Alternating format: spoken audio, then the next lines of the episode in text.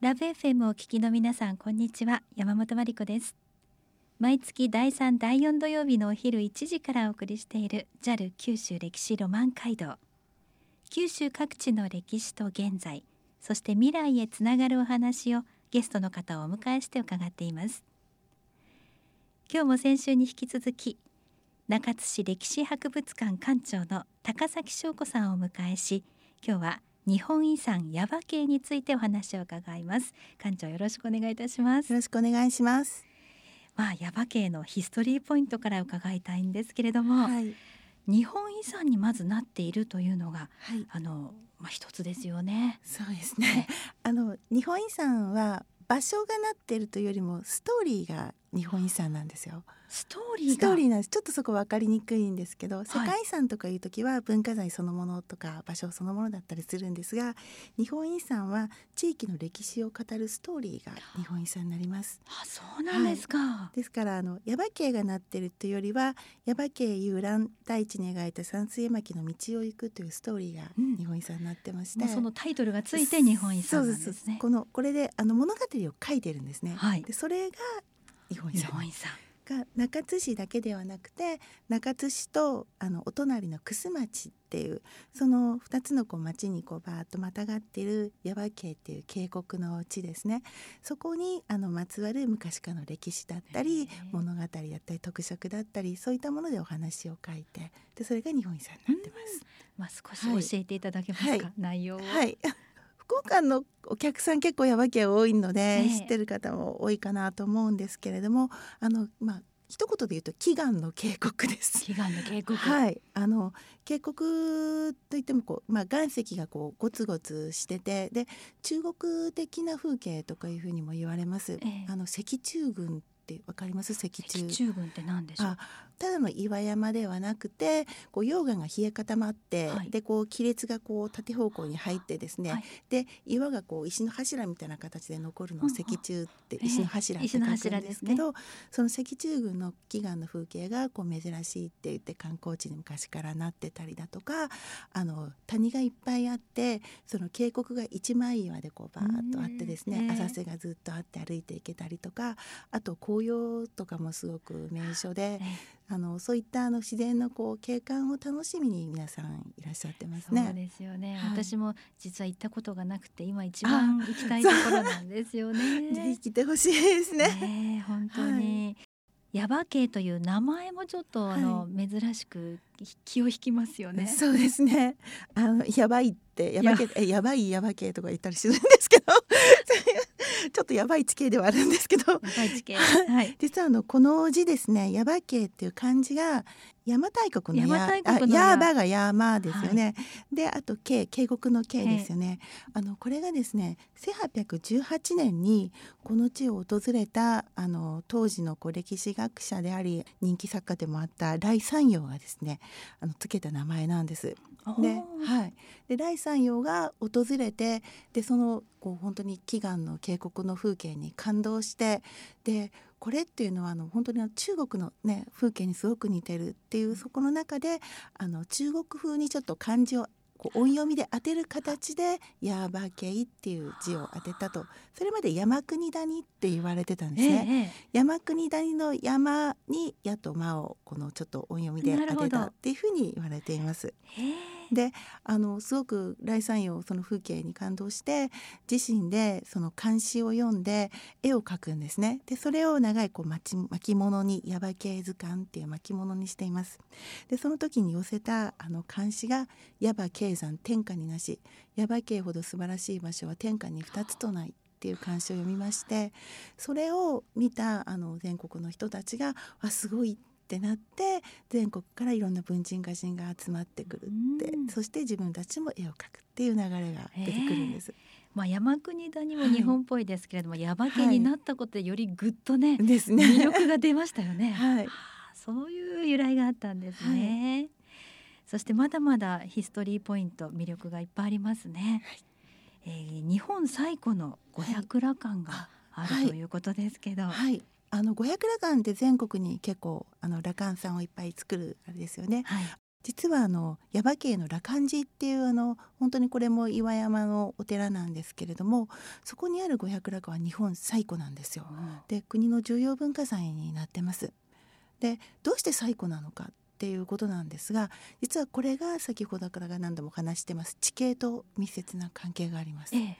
こう岩がゴツゴツしたあの雰囲気あの形を見てで当時ですねの、まあ、中世なんですけれども一人のお坊さんが中国にあるその羅漢さんという、え釈迦の皇帝の羅漢さんたちが修行している天台山という山があって、はい、それを描いた絵それにそっくりだと。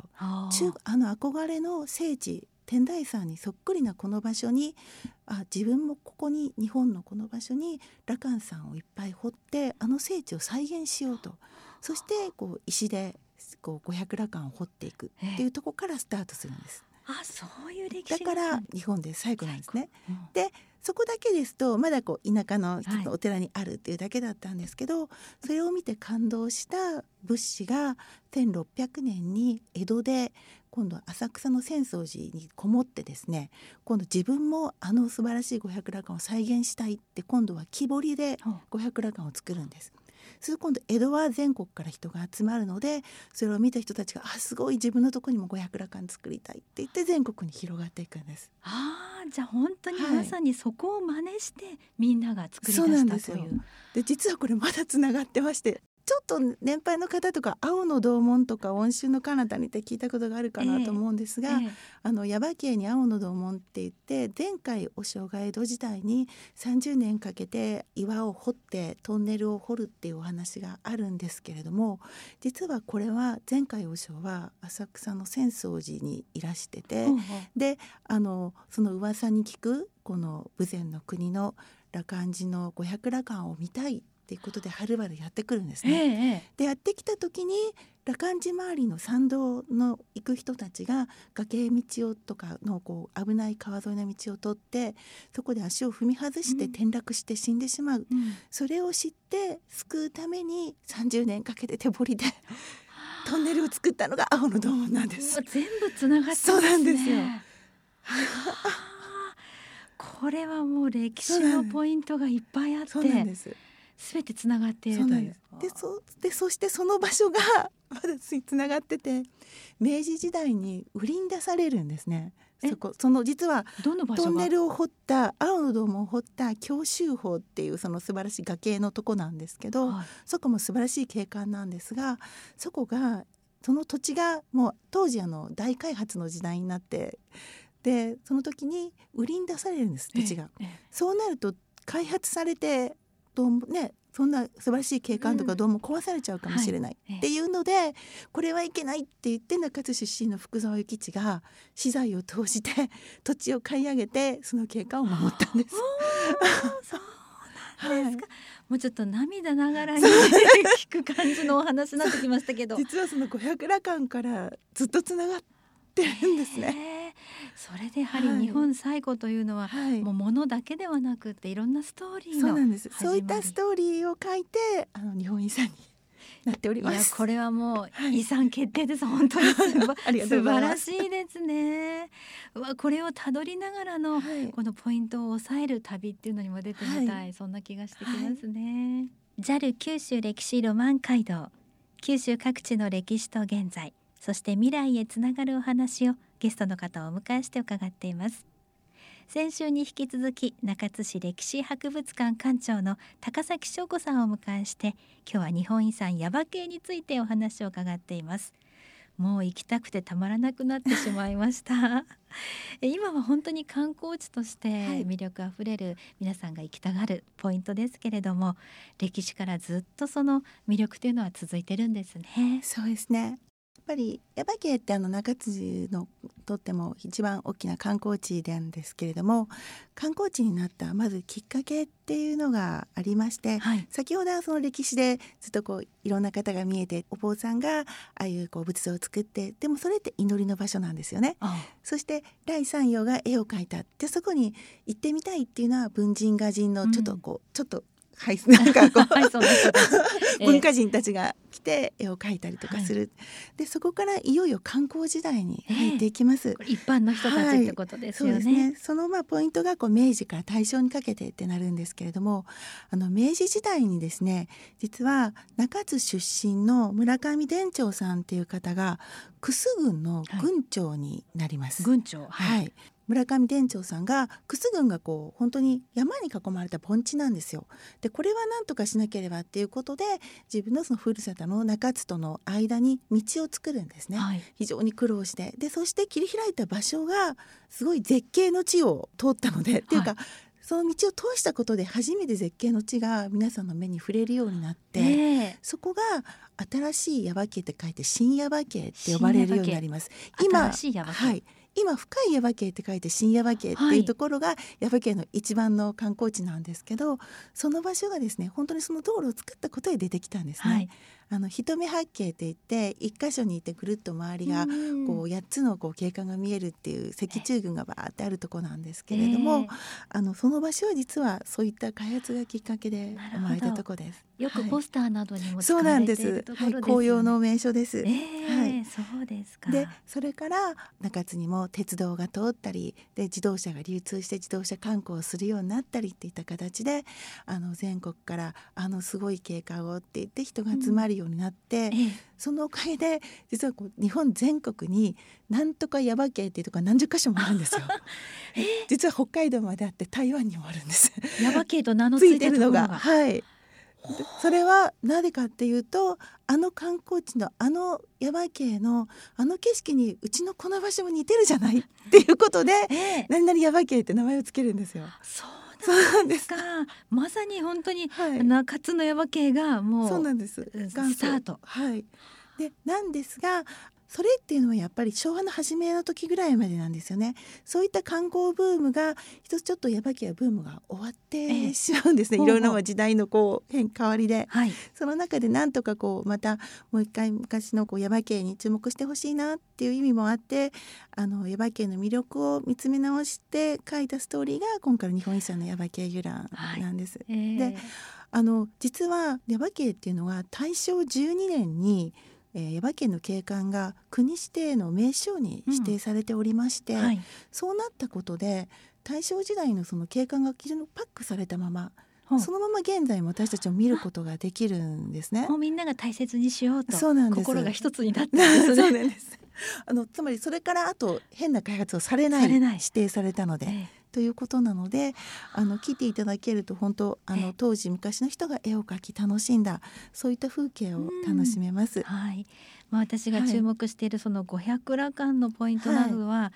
これかなり足腰強くないといけないんだろうなと。全然全然そんなことないと思ってるんですけど、はい、どうですか？いや全然大丈夫です。本当ですか、はい五百羅漢なる羅漢寺はちゃんと厳しい本来のこう道もあります。崖とかを伝ったり階段を上る道もありますがちゃんと横にリフトもありますので、はい、リフトを伝ってすっと行くこともできますしで何よりですねあの実はその崖の道って今言ったんですけど、はい、すごく楽しいんですよ。崖の道が。楽しいんです。私も崖好き崖って聞いたら厳しい感じがするんですけど、はい、全然そんなことないんです。実は写真を見るととんでもないところを張ってるような感じがするんですけど。秘境って感じですよね。いやもう全然。あの私は勝手にキャッチフレーズで徒歩10分で行ける秘境みたいな形をやわけは徒歩10分で。はい。実は各地のポイントがそれこそ羅漢寺だったり羅漢寺のすぐ手前にある古羅漢っていうとこだったりとかあと猿飛千坪峡っていうこのすごい渓谷のこうきれ水の緑色の綺麗なとことか。高千穂峡みたいな雰囲気のところとかあるんですけど、はい、それが全部あのもうちゃんとした道路そしてちゃんと駐車場があってそこから徒歩も5分から10分で行けます。じゃすぐ近くまで車で行けるんです、ね、行けるんです。はい。こんなに卑怯な場所の写真がいっぱいあるのに。もうすごい簡単なのに楽勝なんだけど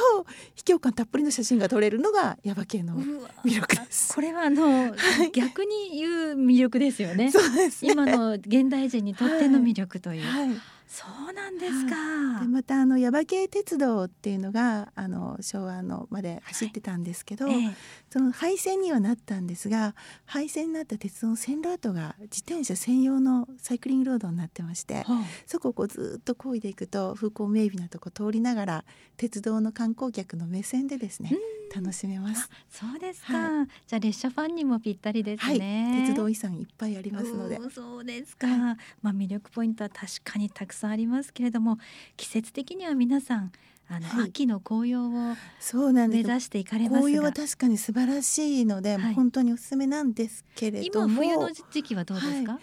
実は地元の人は冬がいいって言いますあの新緑のファンが一番多いかな緑的に、ええ、なんですが実はあの冬見てほしいっていうのが、はい、葉っぱが落ちますよね、え、そうなると祈願が現れるんですよ、はい、その来山陽が感動したのも冬なんですよ。紅葉もいいけどあの岩石の水墨画の世界、うん、ますます中国っぽくなるんですね。あれこうこうくねくね曲がった道の中をこうドライブしていくと曲がるたんびにどんどんどんどん祈願が現れてくるあの感じ、うんうん、こう自分が山水画のこう絵巻に入っていく雰囲気それを味わってほしいのは冬です。山水画の主人公になれるような、はい、そうですか。じゃあ今の時期もおすすめなんですね、はい、まあいつ行ってもいいってことですね、はい、耶馬渓は魅力ポイントたっぷりです。JAL 九州歴史ロマン街道。九州各地の歴史と現在そして未来へつながるお話をゲストの方をお迎えして伺っています。今日は中津市歴史博物館館長の高崎翔子さんに耶馬渓の魅力について伺ってきました。本当に魅力がいっぱいなんですけれどもまとめとしてまずヒストリーポイントからお願いいたします。はい。あの日本遺産中津市だけではなくて中津市と楠町で一緒に申請しているっていうのが一つの大きなポイントで中津と楠をつないだことによって耶馬渓遊覧がとても楽しめるようになっております。あの中津も城下町楠も城下町なんですよ、えー、つの城下町に挟まれた渓谷をですねあのそれぞれ昔の旅人の気分で行き来していただけたらと思います。そのままの自然が残ってますもんね。はい。そして魅力ポイントは？はい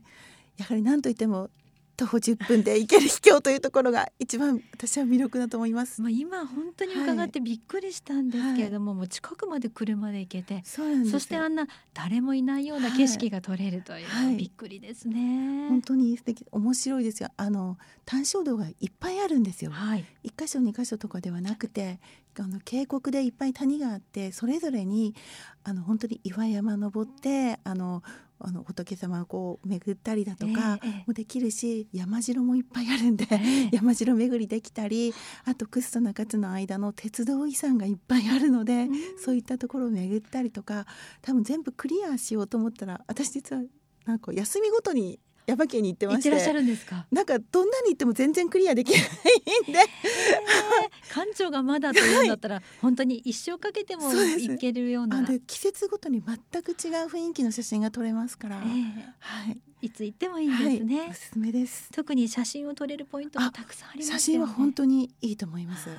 あの雪景色のすごいのもあの決して行き止まりとかあの雪深くはないので。あ、えー、そうそっか。そうですねとすごい雪の全く雰囲気の違う写真もこれから撮れると思います。そうですか、はい、えー、崖の上でヒヤヒヤする感じもたまりませんしね、はい。はい、本当にいっぱいいろんなとこ魅力があっていつ行ってもいいという耶馬渓、今日はたっぷり教えていただきました。ありがとうございました、ありがとうございました。先週と今週に引き続きお迎えしたのは中津市歴史博物館館長の高崎翔子さんでした。ありがとうございました。ありがとうございました毎月第3第4土曜日のお昼1時からお送りする JAL 九州歴史ロマン街道。九州各地の歴史と現在そして未来へつながるお話をゲストの方をお迎えして伺っています。次回もどうぞお楽しみに。